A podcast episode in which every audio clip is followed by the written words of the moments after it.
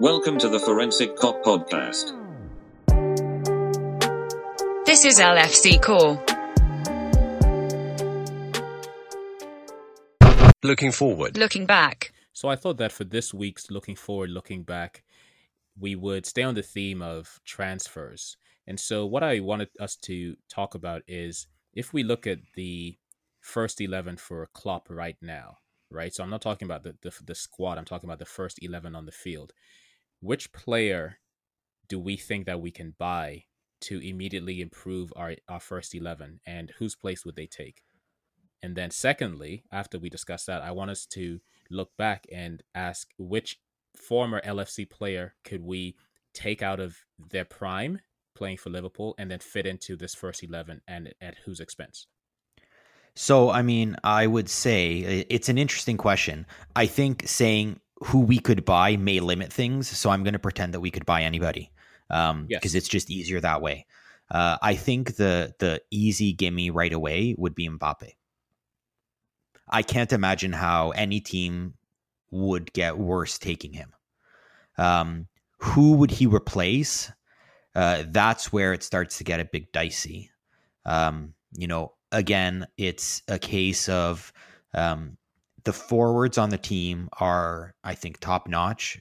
The defenders on the team are top notch. And I don't mean necessarily that there aren't better ones out there. I think that they work the Klopp system better than other guys who are available. Um, you know, is Roberts maybe the best defender on the planet? No, but what he provides along that wing is exactly what Klopp needs, and I don't know that there's anyone else who does it better. Um, you know, Alexander Arnold has been criticized for for his play coming back. Um, he he's maybe not the best defender, but going forward, and that's what what Klopp is looking for. There's no one better crossing it in from that position. So I would I would almost say forward and defense might be a little bit um, difficult to find anyone. What do you think? Yeah. So when when you say Mbappe, are you defaulting to him because he's the best player in the world, or are you looking at our team and saying that we could improve in the forward area? No, I'm I'm I, defaulting I think there's a to difference. him. I'm okay. defaulting to him because he's the best player. But the big caveat is that a you would need to replace one of uh, Mane or Salah, which I mean those are top players, and Two, I think the issue you would have is um, the way Klopp asks his players to play is different than other coaches. And I don't know that Mbappe would be able to A, sustain the pace that he needs, and B, come back the way he does. Because if you take a look at Mane, like Mane makes plays at the back all the time. And I can't recall ever seeing Mbappe run all the way back to his own box. Yeah. So if we were going to fit Mbappe into the team, I would fit him in at the expense of Roberto Firmino, not Mane or Salah. Now, who plays in the center versus right to left? I think they can figure that out amongst themselves, either per game or as a strategy over, overall. Um, and then what I would do with Firmino is I would either drop him into the midfield at the expense of either. Well, I think at the expense of anybody. At this yes, point, or, I think there's nobody in the midfield that stands out so much they can't be replaced. I know, but to be replaced by Firmino? Um, to to be in a conversation to be replaced. I think we have some very good players. I think a guy like Henderson is a very good player. Um, but I mean, are you going to tell me he's the best midfielder in the world? Or are you going to tell me that the skills that Firmino brings aren't significant upgrade on Henderson? Skill wise, I would say he's better. In terms of heart and everything else that Henderson brings, now we have a conversation. So I'm just wondering if if you have a forward line of Salah, Mbappe, Mane, do you, you need really someone need, to feed him? Yes, absolutely. But do you really need Firmino in, in the midfield, or can we continue with say Fabinho, Henderson, and Wijnaldum to feed a midfield of I mean a, a forward line of Mbappe, Salah, and Mane? So I think my worry was when Fabinho came back from injury, he didn't quite look the same. Um, Hendo is, I mean, rejuvenated, but how will that last for next year? And Gini is now, if I'm not mistaken, about to hit 30. Um, and so I don't know if he can continue it. Um, so I, I mean, I don't know. I, I also I also love a guy like Firmino who does a lot and brings a lot to the table. And I think if you say, well, you replace Firmino with Mbappe in the front line, I think skill wise, you're you're definitely improving. But in terms of the chemistry, I don't know because Firmino brings a lot. I mean, and Klopp loves him for for a reason. Okay, so let's just say that we get Mbappe, but we have to lose one player from the first eleven. Who are you losing?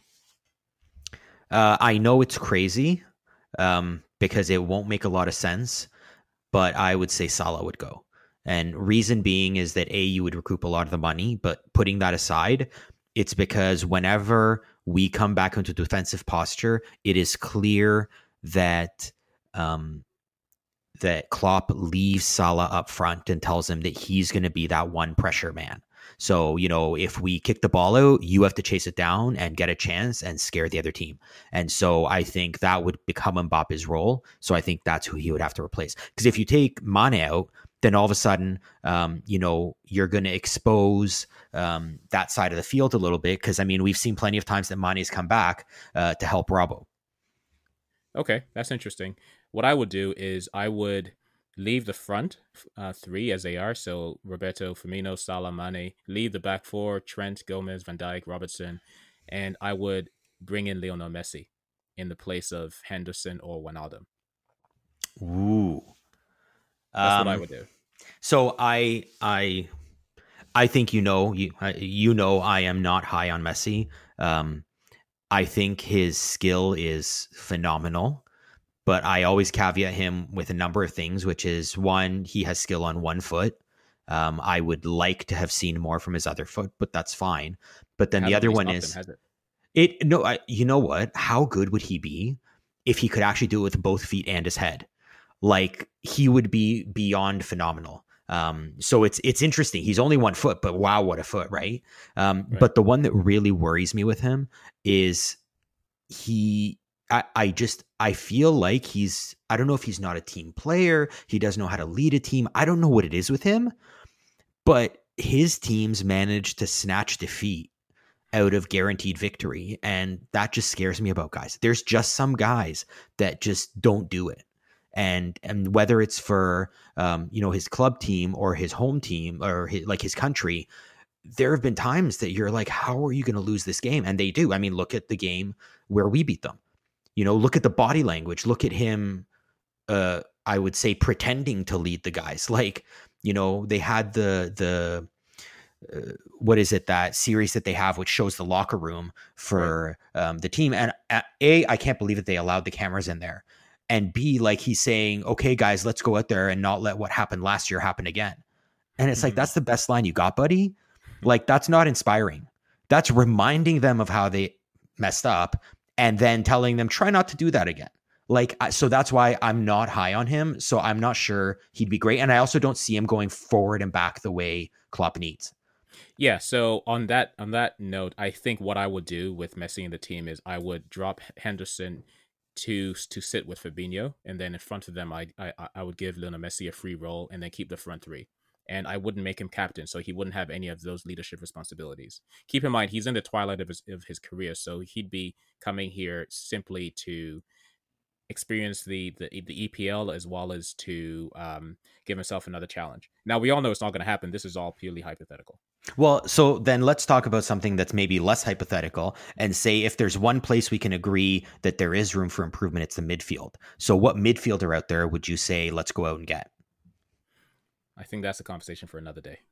That may be. What I will say is on defense, you could you could potentially make an argument that Gomez could be replaced, um, but I actually don't believe that. The guy's young and he's got so much um, potential. He's a fantastic defender now, and I think he's only going to get better. So I personally wouldn't replace him. You? I wouldn't replace him, but I agree. So I, I wrote, wrote out my first eleven, and he was one of the players that I didn't highlight as a guarantee starter. So himself, pretty much the entire midfield, and everybody else was a guarantee starter. I think I had Fabinho as a guarantee starter as well. In the, when when he's back up to speed, of course. Yes, I, I want the uh, best midfielder in the world, Fabinho, not the guy who is masquerading with a Fabinho mask on the last few games.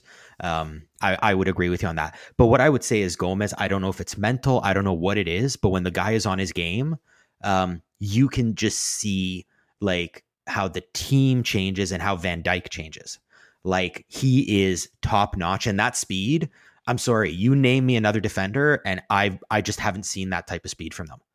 With Gomez, I always have to remind myself of his age, right? So he's still only 22, and and when I think back to a player like Rio Ferdinand, when he was that age, or maybe when he was 21, 20, he used to make a lot of um, mistakes, right? And it was only when he went to Manchester United and was coached by uh, Sir Alex Ferguson, and a little bit of the pressure was taken off because he was in a in a team full of winners, and he he began to turn into a winner himself and was more consistent with his game. So I agree that um, there's a lot of potential for Gomez. My only concern with him is these niggling injuries that he seems to pick up, and I personally wouldn't mind having a defender come in that is guaranteed to play as much as Van Dijk in terms of an injury record for now. Yeah, so I, I don't disagree with that, but what I would what I would remind you of is don't forget that Van Dijk at 22 was playing in Celtic.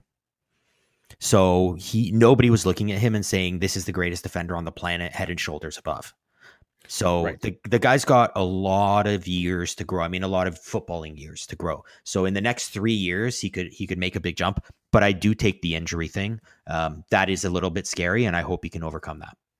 Okay, so let's jump right into the second part of the question. Looking back, who would we pick out of the previous Liverpool teams and then insert into this first 11 team, keeping in mind that they're playing in this era?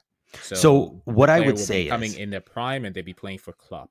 So I I told I love the question and I'm totally going to skewer the question all at the same time. Um, mm-hmm. It's a great question, but here's the thing: every era plays differently. And I guarantee you, if you take a guy who played on Liverpool 50 years ago, um, they would not be able to deal with the physicality today, the speed, the size, all of that. Players get bigger, players get stronger, players get faster.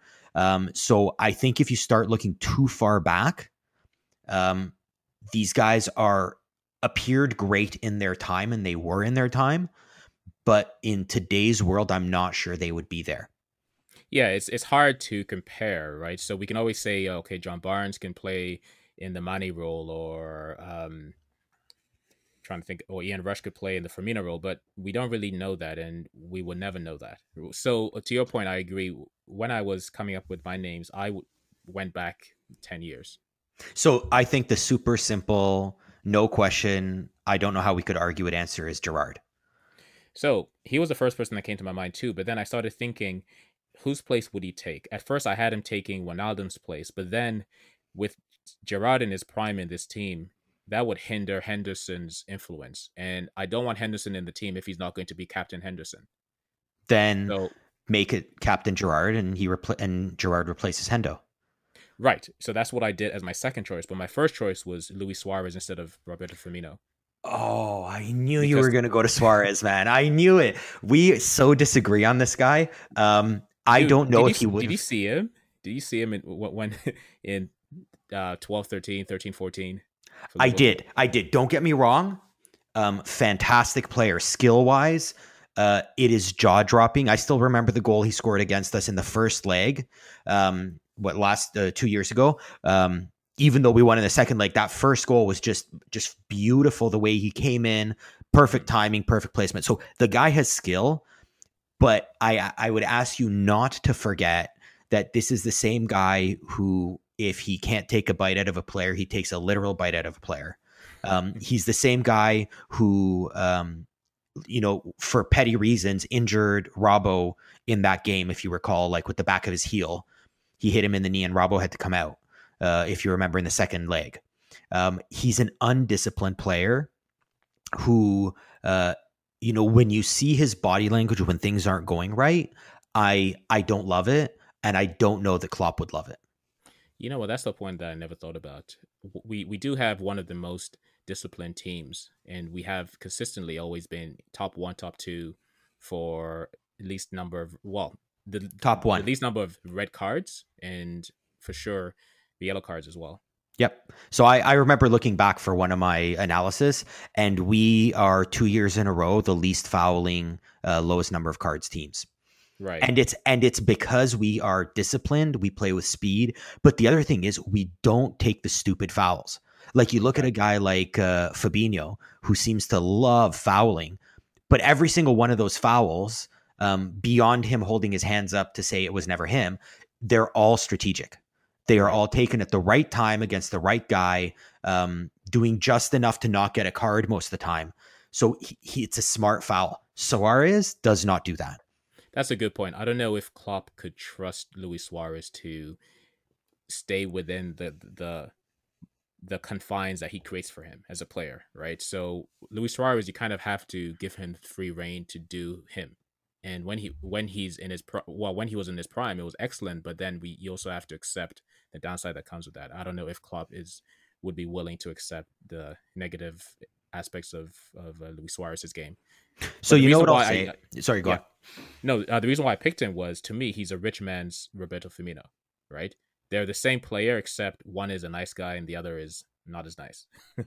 so I I do get that, but what you just made me realize now is um I'm not sure you could successfully take anybody out. And I'll tell you why because you look at guys coming to Liverpool and they turn into the greatest player they could ever be. Then you take a look at a guy like Coutinho for example leaving Liverpool and he looks like a shade of himself. So it's it's Klopp is clearly picking individuals and picking players based on something. Um, right. And and I don't know, like a guy like Gerrard makes me believe that that would be the kind of guy that Klopp would want. But at this point, I don't even know. Like Klopp knows what he's doing, knows who he's taking, and he's turning these guys into stars. Um, I, I don't know. Gerrard, I would think would be good for that. Suarez, I wouldn't think. But again, maybe nobody. Just because Klopp has a plan, Klopp has a system, and everyone needs to live in that. And Klopp knows who he's bringing in for that. I think that's a great way to summarize that the question. Yeah, we have the perfect eleven. We do. The other example I'll give you is look at Gini. Gini is, by all accounts, clearly gifted going forward. When we need a goal, he can help. When he plays for his country, he scores. We don't use him in that way. Klopp picks exactly what he needs from the guy and tells him to do that, and he does it. So maybe we have the exact guys that we need. Facts and figures. Okay, so uh, we're restarting the season. Uh, football is finally back, and appropriately for Liverpool, our first game is going to be against Everton. It'll be at Goodison, and uh, you know Klopp has a pretty good record, if I recall. But uh, did you uh, get a chance to take a look at Klopp's numbers against uh, Everton? Yeah, so at Goodison, he, he's his teams have played three times in the league. Well, actually, overall, they've only played in the league at Goodison, and he's won one of them and and tied two of those. At Anfield, obviously, he has a better record. Uh, he's played five, won four, and drawn one. So, at least we haven't lost. No, we haven't lost to Everton since 2010. And then, if I'm not mistaken, we actually haven't lost uh, at Anfield to Everton in like 20 years? 1999. I don't remember the month, but I remember the game. Can I can I just interrupt for a second? So we'll we'll talk about how we'll do and, and the numbers, but can I just say if a team hasn't beaten you in 10 years and they haven't beaten you at home, like at our house, in 20 years, why is this a rivalry? it's one of those things where you know you might wake up one day and ask why do i love my brother? Or you know i wake up like, every no day asking brother. why i love my brother because i don't have a brother. But yeah i get what you mean. Um, yeah. yeah no I, I guess that's true. I mean it's it's ingrained for many years but i can see a lot of new fans saying um, these guys don't beat us. Why do we care about our games with them but again the derbies generally tend to be a lot more uh, uh, exciting than maybe the final score would show yeah, and there's there's something about the the Merseyside derby. Um, obviously, number one, it's it seems to be a lot more cordial amongst the fans. Well, I, I say that with a grain of salt because there is certainly a lot of discord. However, m- more often than not, you'll see a lot of mixed families where half of them are reds, half half of them are blues, right? Compared to maybe at yeah, if you go to Glasgow or if you go to to London and the the North London Derby, for instance, where it's clearly black or sorry, white or red, right? Um, and I think also because Everton and Liverpool were fairly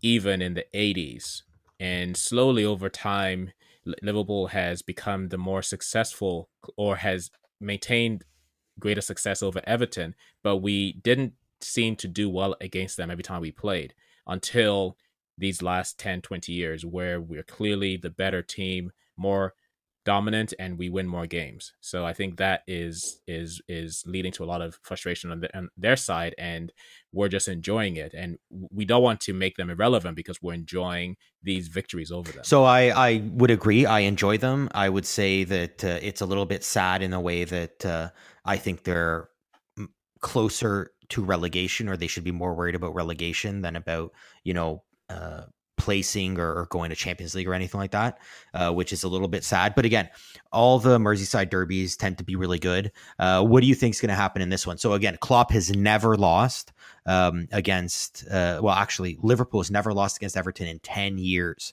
Uh, so what do you see this one being? I don't see anything other than a Liverpool victory, in particular because of the empty stadium. I I don't know how the Everton players will be able to motivate themselves to play better than a team that is clearly better than them, if you know what I mean. And without the crowd behind you, there's no X factor. It's players of a certain skill level against players of another certain skill level. And the players with the better skill level will typically win if you take all of the X factors out. Yeah, I, I would agree. I think there's going to be um, again, when you talk skill against skill, I don't think there's a, a, much of a competition there.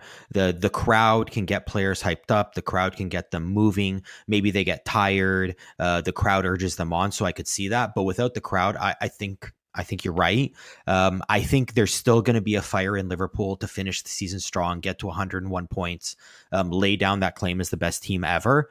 Uh, where you look at Everton, they're in 12th place, they're at 37 points, um, and the relegation is 27 points. So yeah, they're safe. yeah, so they're safe. I don't know that they're playing for a whole lot. Um, so yeah, I, I actually got to agree with you. I think it's going to be a lot easier game than it normally would have been. I was actually kind of getting a bit more hyped up for it. Um, you know, it being a derby, obviously, I'm I'm getting excited. But you've kind of uh, calmed me down, as it were. I I, I I agree with you. I think there's not going to be that much. And I think I think that um, with the games today, so we're recording this on June seventeenth after the Man City Arsenal game, which Man- Manchester City won. So so I think with the result of that game is kind of calmed things down. Everton will have less to play for, and Liverpool will have more to play for because they want to win this game and then wrap things up against Crystal Palace over the weekend. All said and done. Yeah, I, I that's a great point. Um, I think with the win by Man City, it means that Liverpool can't win the title at Goodison. I think that right. might have given Everton a bit of motivation to say we don't want them winning it in our house. I think with that gone, it makes it even less likely that this is going to be a, a, hugely contested game where Everton comes out and gives it 150%. Because without the crowd there, without the need for the points, really, without any of that, I can kind of see them um, putting in an honest effort. But I, I think the skill for Liverpool will take it. Yeah. And it's probably a win-win because I don't know if I would want to have won the league in an empty Goodison. I'd much rather win it in an empty empty Anfield which we will hopefully have the chance to do this time next week. Well, hopefully it's not empty. Hopefully it'll have uh, cardboard cutouts of uh, all mm-hmm. the all the fans. Uh, since the win can be at Anfield, if I had the chance, I would definitely want to put my cutout in there um, because they might win it at home. If they were winning it elsewhere, I'd be less likely to. But winning it at home, I'd want to be there. I actually kind of like that idea now more because I know we have a better chance to win it at home now. I thought that today's game just touching on the game slightly, um, the the the the crowd noises that were played, I, I actually thought it was good because I wasn't distracted by hearing swimming pool echoes and things like that. But I, I thought it was a bit lazy where they could have done a little, bit more. So, for instance, there was a lot of injuries, right? And then people were stretched off the the field. They could have just automated some crowd clapping, for instance. But instead, the crowd was still chanting and cheering and hooing and hiring, right? But meanwhile, there's a guy on the floor about to be stretched. They, off. you know so, what? They they set their iPod to uh, shuffle and they just let it go off. They uh, they clearly had no interest in. Uh, uh, doing you know making it specific but uh, i could maybe see that changing in future when other teams look at it um, again, I'm I'm all for hearing these guys yell and shout and fart and do whatever it is they want to do. Like hear it just completely raw instead of the recorded noise. But um, again, to watch Liverpool win, I I can watch it any number of ways and still be happy. So, are you going for a Liverpool win on Sunday? Yeah, I think Liverpool clean win. Um, I I would almost worry more about an injury than us not winning. Um, I think I the players are coming back cold. I think you saw that in today's game, right? Where there were, um, I think, more than the usual number of players who were potentially um, pulling something uh, or getting mm-hmm. injured. And so that would be my bigger worry for the long term. I think this game we're going to win. Um, I think both teams are, are going to want to win going in because it, they haven't played in a while. But again, the superior skill for Liverpool, I think, will take over and, and will win comfortably. It's just I'm I'm hoping more for no injuries. I just need us to score first because if Everton scores first without a crowd, it might quickly turn into uh, you know like twilight zone for the liverpool players and then they'll they'll just be questioning okay what what are we doing here? Where am i? Is this a real game? You know? You know what i mean? Yeah i know what you mean. Then the other one would be um, i can believe that for liverpool going towards even when they're away from home going towards um, scoring on the goal where their fans are behind in the second half has always helped um, so I can see us chasing the game without those fans pushing them on in the final uh, part of the field. I could see that maybe being a bit of a disadvantage. So I, am with you. I'd like to see a, an early first goal, and I think we cruise from there. Critique and commentary. So speaking of empty stadiums and the times we live in, Jurgen Klopp in an interview last week he mentioned that at some point in the future we are going to celebrate the the league title win with the fans. So the full blown parade and everything else similar to when we won the Champions League final. Now, he said that even if that happens in the middle of next season, he's more than okay doing that. But my question to you is if that is the case, so if things clear up and all of the measures are reduced and we're in say game game number 15 of next season, do we actually want to be having a title parade at that point or should we be fully focused on that season? So I, I think that's a great question. My thought is we have to have a parade no matter what. Um, it's been 30 years. So after 30 years, you got to celebrate somehow. But I mean, you raise a good point. You know, it's uh, it's been 30 years, and it'll be great to win it. Um, but it would be even better to win it twice. So maybe we do want to keep our focus going forward. And the other thing is, I mean, it's it's also okay, say it's after five games, maybe I can see us celebrating it. Say it's, I don't know, sometime in the winter or it's like March or April, and we're now towards the end of next season, whatever next season may or may not look like. Would we still want to celebrate it then? Like, I actually don't know the answer to that. What do you think?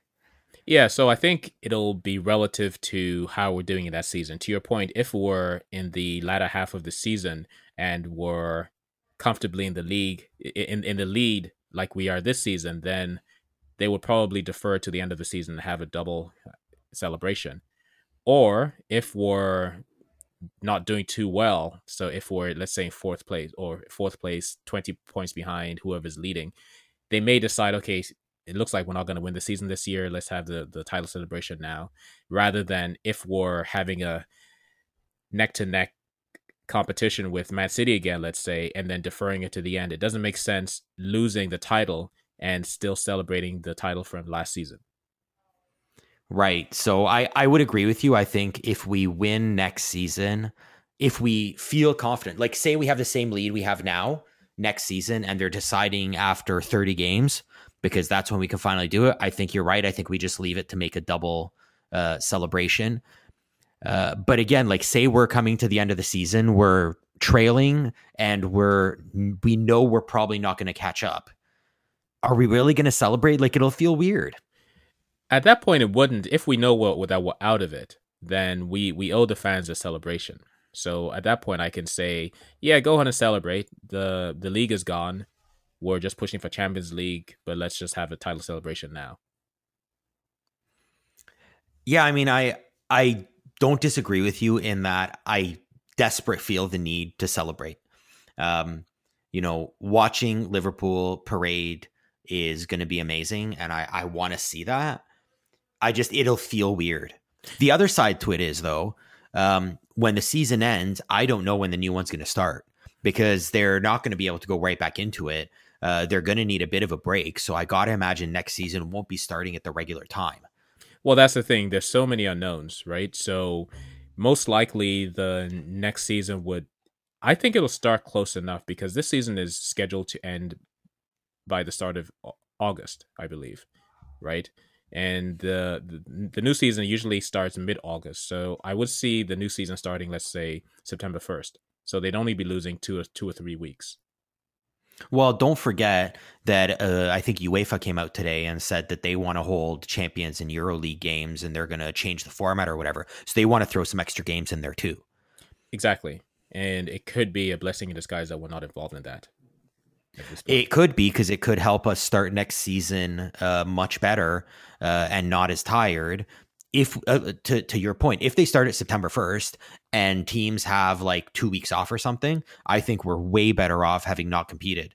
Um, but again, I I don't know it. It would feel weird to celebrate it not after the season, so sometime in the middle of the season it would also feel just as weird to win it for the first time after 30 years and not have a massive celebration. So I'm kind of at the point where I think either one is a bad option. So let's might as well go for it and have a celebration.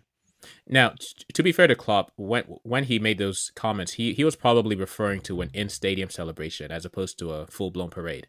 So I think it's more of let the fans come in, let us um, let them see us lift the trophy, kind of similar to when you have um, mid season mid season friendlies, right?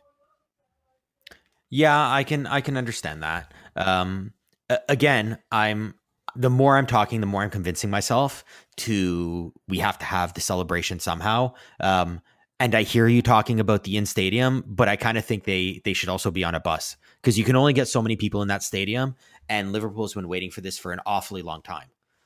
So that means that they they have to wait until the springtime at the earliest, if if it if they don't do it in the fall, which I doubt they will be able to. But you You're never right. know. I mean, things are escalating quickly, or should I say, de-escalating quickly.